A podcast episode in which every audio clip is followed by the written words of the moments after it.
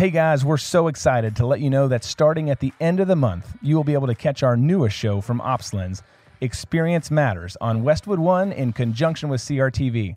And the best part, it's going to be on a daily basis.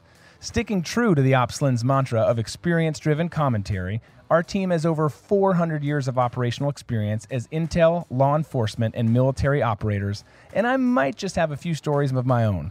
Bottom line, OpsLens has been there, done that, and we're so glad that we're going to be able to share this content with you, where we're going to touch on the top stories related to national security, politics, and other matters of state, all through the lens of experience.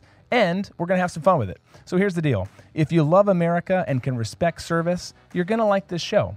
But if you're a freedom hater, a terrorist, someone who wears skinny jeans, or apologizes for being an American, you're probably not going to like what I have to say but you better listen anyways. So get ready. It's going to be a blast, and you, the audience, will be a critical part of this show and its direction. Be sure to subscribe, share, and of course, tune in on May 30th.